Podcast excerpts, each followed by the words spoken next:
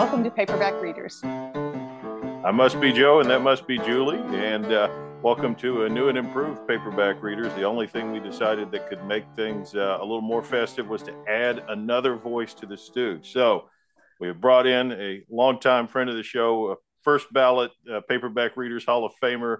Our friend Andy is here with us, and he actually chose our, our common read, and so we're going to drag him in on all that uh, and, and, much merriment will ensue. I'm going to bat lead off. Uh, baseball analogy. Here you go. Just segue right there. Um, two things I'd read I wanted to talk about. One was Tony Horwitz's book, Midnight Rising, John Brown and the Raid That Sparked the Civil War. Uh, I'd read some of Horwitz's other stuff, really liked it. Uh, so this I just kind of randomly stumbled upon. Uh, I didn't know much about John Brown. It's an aspect of that whole 1850s, 1860s thing that doesn't get talked about a ton. Um, and and you know, Horwitz a great writer. So if you were like me and didn't know about it, it's a pretty good way to get a pretty easy uh, education on it. It's a fairly short, quick read. And the other book I have been working on, and I'm cheating a little bit because I'm not quite finished, but I'm close enough to talk about it. The number ones 20 chart topping hits that reveal the history of pop music by Tom Breihan uh, who is the senior editor at something called Stereogum that I had never heard of, but now will check out because he's apparently been doing a column on every Billboard number one from the beginning on up. And is this the that, book you've been talking about all the time? Yeah, it, it's a fascinating. I mean, he goes from Chubby Checkers, The Twist is chapter one to Dynamite by BTS is chapter, I guess, 20. Um, but it's it's funny how one song seems to always float into the next.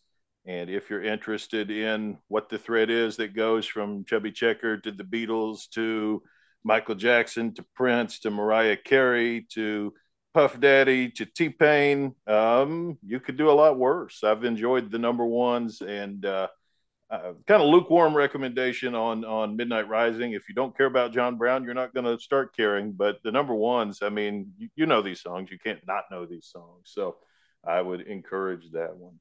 So that's Andy, a very you kind of book. I'm, I'm bringing you in. Welcome to the show. Uh, you can briefly introduce yourself. I mean, your first ballot Hall of Fame status has already been noted, but uh, tell the folks a little bit about who you are and what kind of stuff you like to read.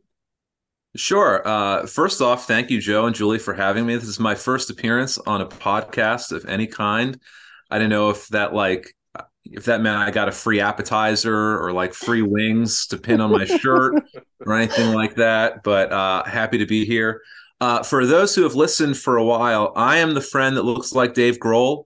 Um, so if you imagine the Foo Fighters front man and what he may look like if he were 10 or 15 years younger, that's me.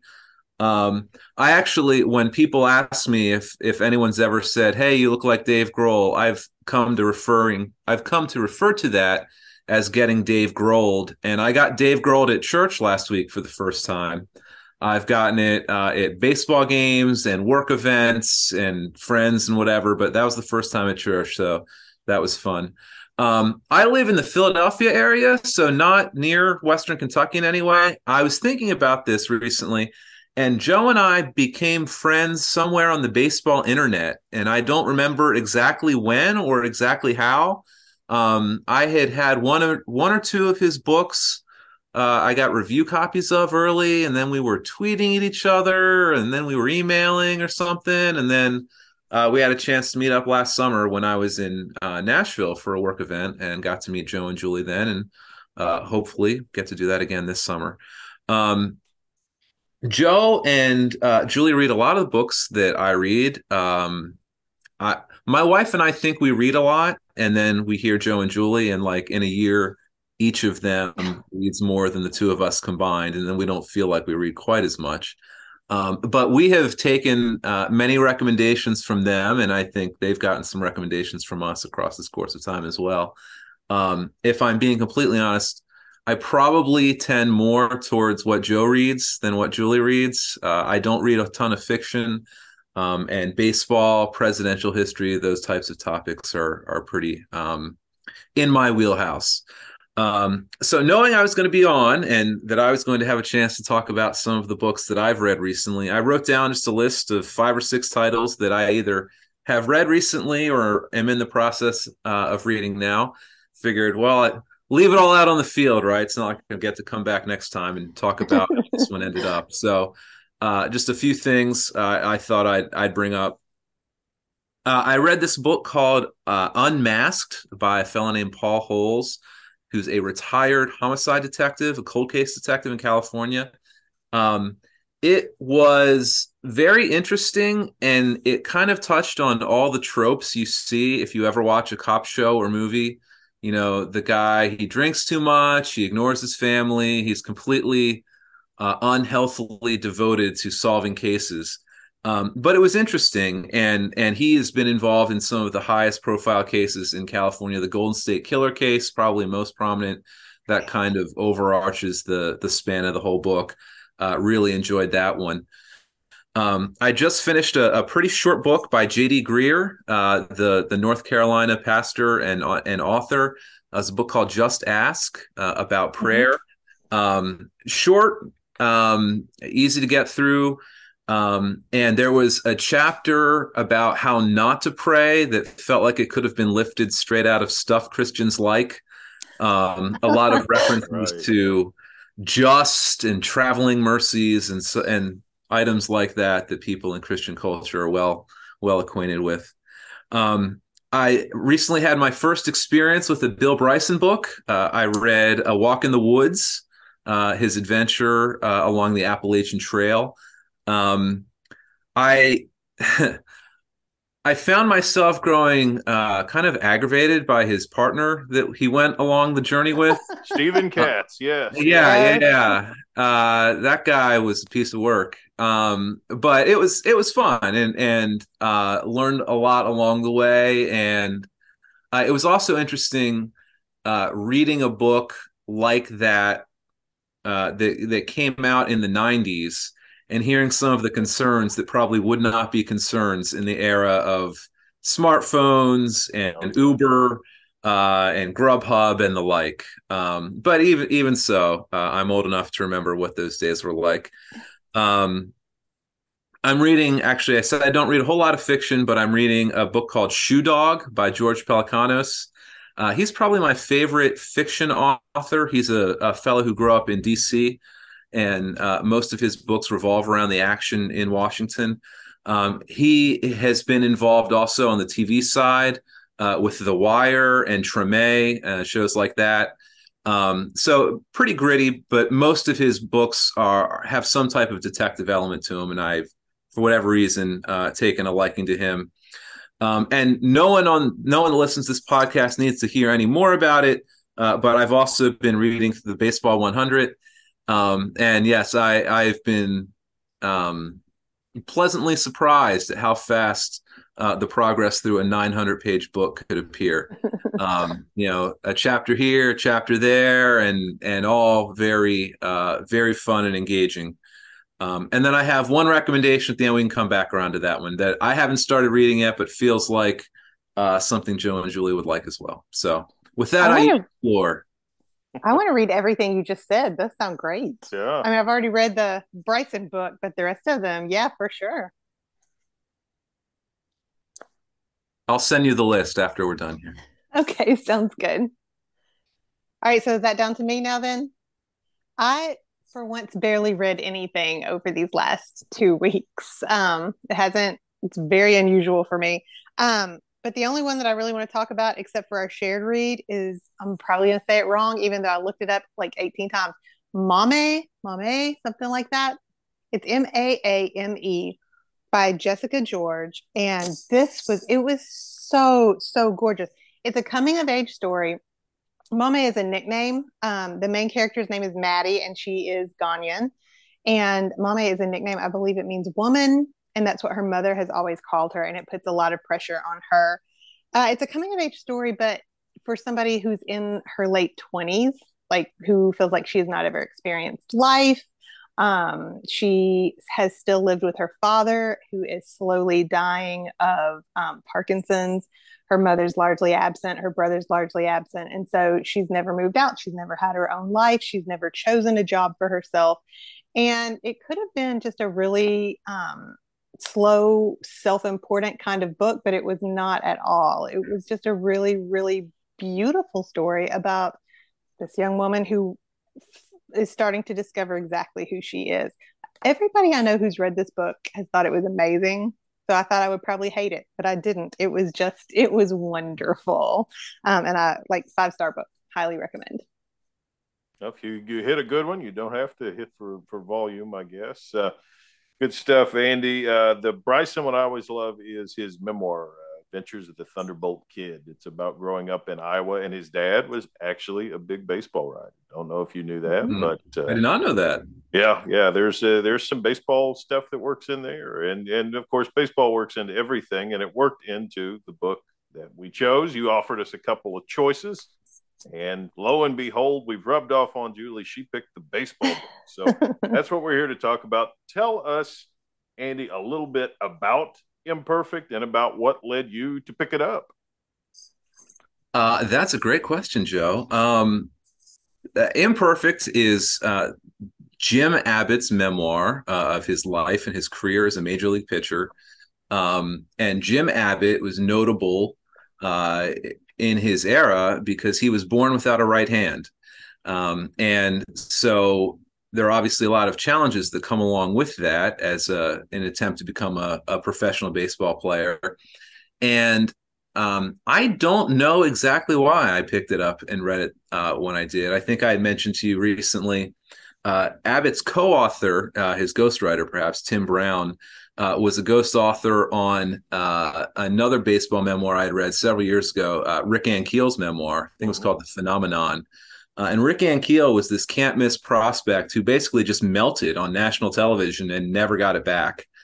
Um, and and in that book, uh, you know, he explored a lot about his life, his upbringing, his relationship with his dad, all these all these types of elements uh, that were a lot deeper than just baseball. So I think that's probably part of why I had it on my list of things to pick up uh, initially, and then at some point, my wife got it for me for my birthday or Christmas or something. So I've had it. Um, so it was time to read it. So I did. Um, the book itself kind of alternates back and forth between um, Abbott's telling the story of his life and in one chapter, and then in the next chapter, telling the story of uh, a no hitter he threw as a pitcher for the Yankees against the Cleveland Indians in 1993 and um, the no hitter story, you know, those chapters are quick, and then you get back to his life, and those chapters are quite a bit longer. Um, now, sure, one three hour portion of his life versus the entirety of it, you would expect more to be made of of the other uh, other sections. Um, and also, I, I think the title's kind of kind of clever. Um, you know, he threw a no hitter, but it was not a perfect game. Uh, he did allow, I think he had one walk in that game, if I'm remembering right. It may have been two. I, I don't know for sure. Uh, and then also kind of tweaking it, you know, his, uh, you know, being born without a right hand and and the adaptations he had to to make around that. Um, I feel like I've been talking now, so I'll throw it back to you. I can come back and have more more thoughts about it as well. Um, but there certainly were elements of not just his life, but what he discussed that were things that I never really would have thought of. So, oh, absolutely. Um, yeah, the, the thing that, that jumped up for me with Jim Abbott, um, if you've known an exceptional person like Abbott, you never forget them. And when I was a kid, one of my best friends had a father who had lost an arm to cancer. Hmm. And I've never forgotten the way that much much like Jim Abbott learned to deal with his issues. Uh, Mr. Don learned to to handle his. Um, and you you sometimes don't think about how does someone with one arm change a diaper, wash dishes, eat ribs. Uh, and Don did all three of those, among many, many other things. And just the grace that he handled his difficulties with, and the way that he always understood himself and, and came to terms with that. I think kind of made everybody else feel good about it. Even if you're not a baseball fan, Julie, there's interest here. Would you concur in that? Yes, I am a baseball fan. I'm just not like I don't oh, Okay, even if things. you didn't know his ERA and remember the the no hitter in 1990, yeah, I mean, right? I, I, yeah, no, I really loved this book, and I thought the structure of it was set up really well. I didn't know about this no hitter. Like when I started reading those chapters, I didn't know what this was going to be, but I really liked the way it built over the course of the book, so that by the time I was figuring it out, um, you could see the parallels, the metaphors, and so many of the other things he was talking about for his whole life. Um, it was a really well told story, and I think he he put this together at the perfect time in his life when he had enough space from it to be able to have the perspective that he needed to tell the story really well because he was very fair in the parts where he that he did really well with handling everything and the parts that he didn't what were some of the deep dive things for you andy that, that is somebody who was more familiar with the baseball aspect what did you come away. I mean, I, have thought of a few, but I'm, I'm, thinking you can probably name off more than I can. Things that, that jumped out at you as like, hey, I didn't know that. Sure, uh, and and just to to visit back with Julie's point, uh, Abbott came up with the Angels, the the California Angels at the time in the late '80s, uh, and pitched mostly through the mid '90s. Had a, a brief return in the late '90s, and then the book came out, and I believe it was 2012. So he was over a decade removed completely from his baseball career. Mm-hmm. I think that probably did give him some of the space uh, that Julie talked about to be able to evaluate things fairly. Um, something that stood out for me that it, it, just you never would have thought of, and I think especially when Abbott's when Abbott was pitching, I was a kid. Um, and I was old enough to remember him and be aware of him, but not old enough to think deeply about the people on my TV playing baseball as anything but baseball players. And something that came through very clearly to me is Jim Abbott really wanted to be one of the guys. And it's not that he wasn't able to be one of the guys because the other guys wouldn't let him. It was because everywhere his team went, there were a lot of parents that were bringing their children that had um, disabilities that wanted to meet him and wanted to to talk to him for a few minutes um, and and how uh, important he was uh, for a lot of people that were probably the age all three of us were growing up um, you know to to be able to see someone like them excelling in major league baseball and you know he'd talk about he'd he'd just be in the clubhouse four hours before a game playing cards and the, the PR guy would come in and tap him on the shoulder and didn't really even have to say anything. And and, and Abbott kind of knew like, okay, there's someone here that I need to go, I need to go talk to. Um, and so that that kind of stuff is like, yeah, I mean, I guess that makes sense. That never would have uh would have occurred to me when I was 10, 11, 12 years old, but but certainly uh, makes sense hearing him tell it uh, all these years later. Another thing that really stood out to me, just one of the one of the anecdotes was, um, I forget how old he was, maybe second grade, and he had a teacher or a coach that taught him how to tie his shoes, and not not just like you know over around the tree through the bow or whatever, but like you could tell that this this guy spent some some of his own time figuring out like all right how are we going to tie a shoe with one hand and so I can teach this kid how he can tie his own shoes too. And obviously, there's a very practical life application for that for Jim Abbott being a, a child with with no right hand. Um, but just the uh, the impact that that must have made on Jim, like uh, you know, of, of, the thoughtfulness and kindness of a uh, an adult, uh, a leader in his life. I think that was something that now as an adult uh, probably impacts me a lot more reading that in the last month or so than it would have if I'd have read it when I was 10 or 12 or 15 even. Yeah. Um, and then the other thing and and it's not it's maybe not too too deep necessarily, but I I am uh in the sports arena, I am pretty close to, you know, whatever you have to do to win, fine you know, you think of like when Curt Schilling was pitching with his busted up ankle, and everybody kept waiting for the Yankees to try to bunt on him, and no one ever did uh, in the bloody sock game. Mm-hmm. But Abbott talked about how many teams would have guys bunt on him, thinking he wouldn't be able to field the position without a right hand. And I don't know how it felt to you, Joe, but that that felt kind of like dirty pool to me. It's not like you know this guy has an injury and you're trying to take advantage of that because he's out there, but you're, you know, like oh hey, you know this guy without a right hand. Let's let's try to take advantage of that on on the defensive side. I, I don't know how that how that landed with you, but I I didn't love that from some of the international play and some of the uh, college games he described. And it rarely worked. That's one of the the fun yeah. things about it. But uh, I'm glad you mentioned the shoe tying thing. One of the things that was interesting to me, I started this book, and of course, I went to YouTube as you do, and started looking at various Jim Abbott videos. I watched the ninth inning of this game. Uh, but one of the more random things I found was somebody who had done about a one minute video that was Jim Abbott tying his shoe. So I got to see exactly what he talks about in the book. He laid it out perfectly. It is a very involved, intricate thing, but you could tell he's done it a million times. It's easy for him. It would be impossible for me. I, but you know, he, he's a, he's a special guy. Julie, that that burden that Andy talked about, though, um, you know, the way that you kind of become the standard bearer for all kinds of of kids, uh, that was really a telling part of the book, and one like Andy, I hadn't thought much about. But it really humanizes Jim Abbott as a man more than as a as just a ball player, doesn't it? It really does. It's one of the things that I thought about when I was reading the book, just about. I mean, what a wonderful thing that is to take your time and to do those kinds of things but that that's something that most of us can do in some way like there's something about all of us that we have that we can make life easier for somebody else that we can be watching for um his was just maybe a little more obvious to the eye maybe um tim brown great job here drawing it out. I've read the Ankiel book. I don't remember if I've talked about. I may have talked about it on the podcast, but if not, I've read it. And similarly, an unusual life, and he does a great job framing it.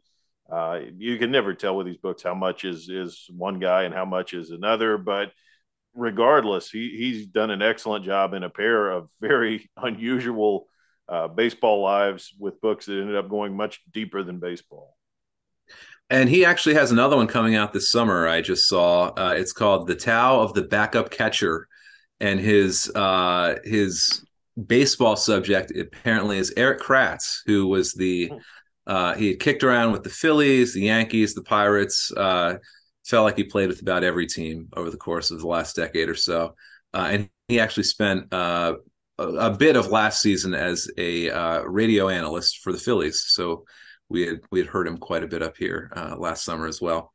Um, something else with with Abbott in in the more conventional baseball sense, uh, I thought, well, when you look back over, over his career, you know, he came up, he was 21, 22 years old. He didn't pitch in the minors at all before he made the big club out of spring training his rookie year. And he was a very good pitcher for a few years. And then by 30, he was just kind of done and that that happens. You know, not everybody's you know Nolan Ryan or Justin Verlander. Um, probably more often than not, guys that come up that early are are diminished by the time they're thirty. But he talked about uh, the one year he was not signed and he was just hanging out at his lake house up in Michigan, and he was like he didn't feel like he had expended everything he had to expend.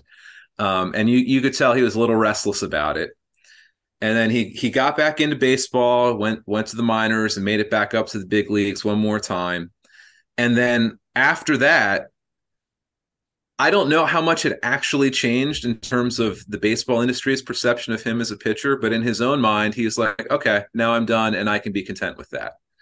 Um, and so I, I just thought that was a very interesting um, look at at the the reality that these guys have to go through in deciding when it's time or when it's not time. And part of that may just be because most pitchers that have Jim Abbott's career, his statistical career, don't get a book with a major publishing house and, and ghostwriter, and so we don't hear those stories.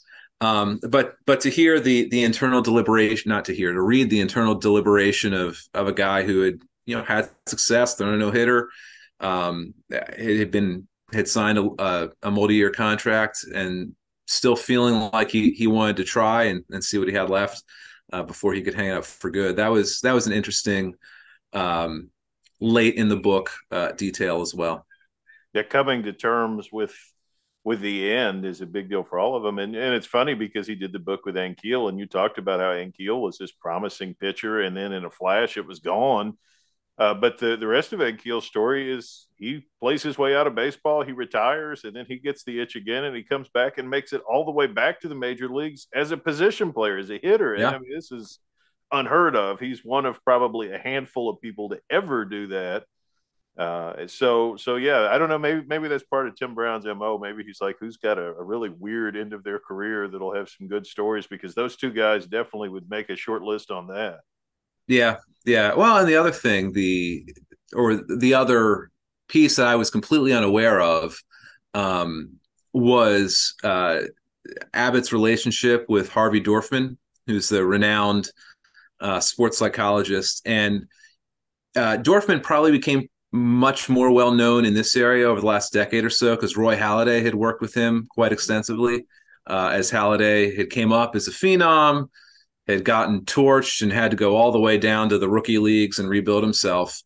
Um, but again, seeing a, a, behind the scenes view of okay, it's not just the physical uh, that that these guys are fighting through. There are a lot of uh, mental, emotional, psychological things that, that he had to to be able to work on and work through to be able to perform uh, as a major league pitcher as well.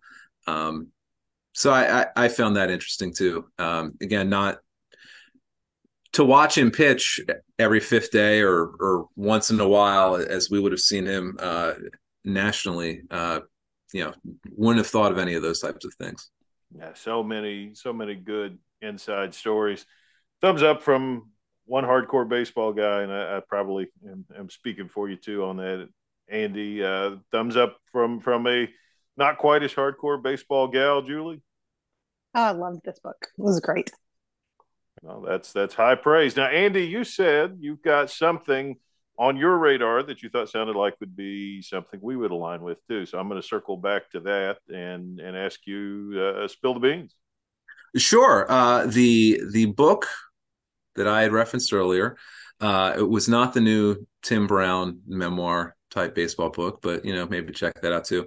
Uh, no, it's actually a book called Undelivered, and the the subtitle is "The Never Heard Speeches That Would Have Rewritten History" by Jeff Nussbaum. It had just come out late in the fall, and it's exactly what it sounds like. It, he goes through uh, maybe seven or eight speeches in American history that were not delivered but had they been delivered, or had they uh, had the conditions where they would have been delivered been met, uh, history may have been much different.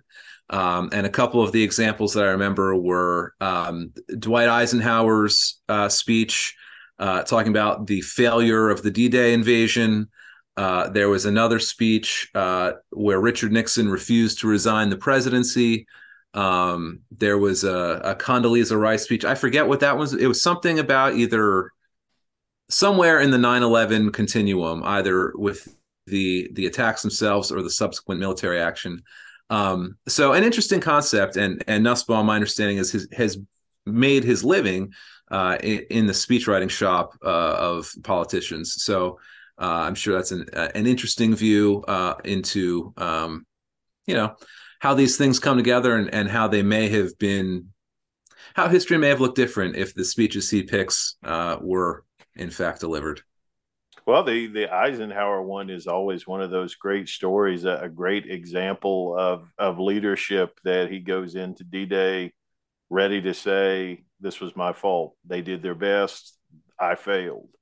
What leadership? You can't fathom it today the uh, I, I, wondered about you. You said Nixon, so this probably excludes. There was a speech famously prepared if the moon landing had failed. He had comments that he was going to give had they perished instead of succeeded. And you know, yeah, there, there has got to be a, million good ideas here. I mean, I'm, I'm mentally making my list of things I would think about for the book, but I can't wait to see what this guy came up with because he undoubtedly knows more than I do about this stuff. Yeah, yeah. So, um, I am looking forward to getting to that one. And whether you all get into it or talk about it on the podcast or not, no pressure. I'm not trying to force anything upon you. But for whoever may be interested, it sounds like an interesting topic and and one I'm uh, looking forward to getting into myself. Absolutely. That sounds Julie, amazing. we do have one picked out for next time because we had to come into today with it, and, and I'm pretty psyched about it. Andy, I mean this this is a little outside the box, and I'm like, can't wait to try this. Tell tell the folks about it, Julie. This one's called The Creative Act by Rick Rubin.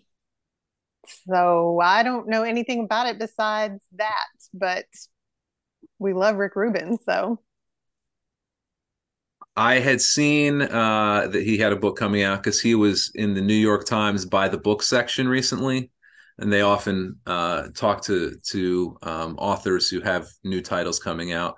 And some of Rick Rubin's answers were, I don't know if you're familiar with the the feature or if you've, you've read it ever, but some of Rick Rubin's answers I just read and went, that sounds like something Rick Rubin would say, and that's basically all I could could say about it, you know. And yeah, Yeah, we'll, the we'll only see. other thing, Um, yeah, the only other thing I know about it is I have a former student who is a songwriter and he has loved this. So we'll see.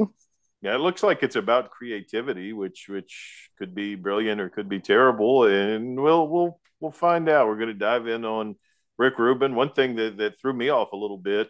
Uh, I think this is one of these books they're making without a jacket now. I picked this up from the library and it was bare, and I'm like, was the picture on the jacket something controversial or, or X-rated? And Julie assures me that no, this is what the cool kids are doing now. They're selling their hardcover books without jackets, and phew, mind blown. You know.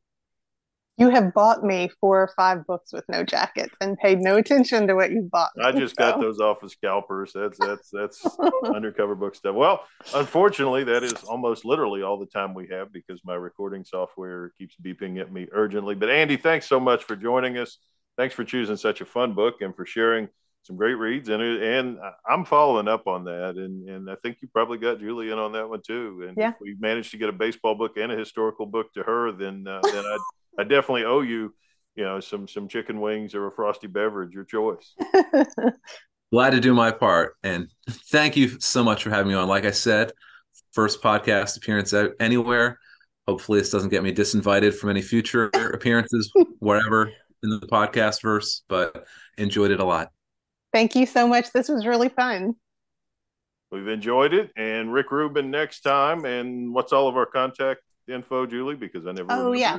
You can find us at paperbackreaderspod at gmail.com, pa- uh, on Instagram at paperbackreaderspod, and on Twitter at pbackreaderspod. That's us. And whatever else you got going on, invite somebody else and get some new ideas. But whatever you're doing, for goodness sake, keep reading. Thanks.